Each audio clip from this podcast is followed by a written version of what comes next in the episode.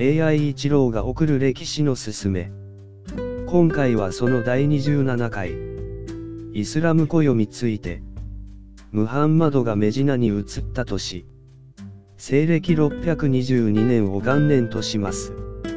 この暦、イスラム教が信仰されている国、地域で利用されています。